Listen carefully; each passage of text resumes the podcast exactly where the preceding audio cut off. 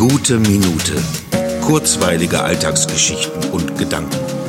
Mein Name ist Matthias Hecht und jetzt geht's auch schon los. Irgendwie verschwindet diese Meinung nicht, dass man in diesem Land nicht sagen könnte, was man denkt, es also laut dieser Meinung keine Meinungsfreiheit gäbe. Das ist in sich so unlogisch, wie zum Beispiel, dass der Wald kein Wald wäre, sondern eine große Anzahl von Bäumen, die zufällig dicht zusammenstehen würden. Und dennoch kann man das behaupten, ohne dass einem etwas passiert. Genauso wenig passiert einem in diesem Land, wenn man das Märchen von Meinungsunterdrückung weitererzählt. Da sieht es in anderen Ländern entschieden anders aus. Bleibt man hier trotz allem bei dieser Behauptung, sorgt das nicht nur für großes Unverständnis, sondern diejenigen entziehen sich leider einer tatsächlichen Diskussion über Dinge, die wirklich schief laufen. Würde man sich nicht brüllend gegenüberstehen, sondern das Gespräch suchen, tatsächlich Meinungen austauschen, dann kämen wir sicher immer wieder einen gemeinsamen Schritt weiter. Niemand möchte sich mit einem aus tiefer Kehle schreienden Menschen unterhalten, Minuten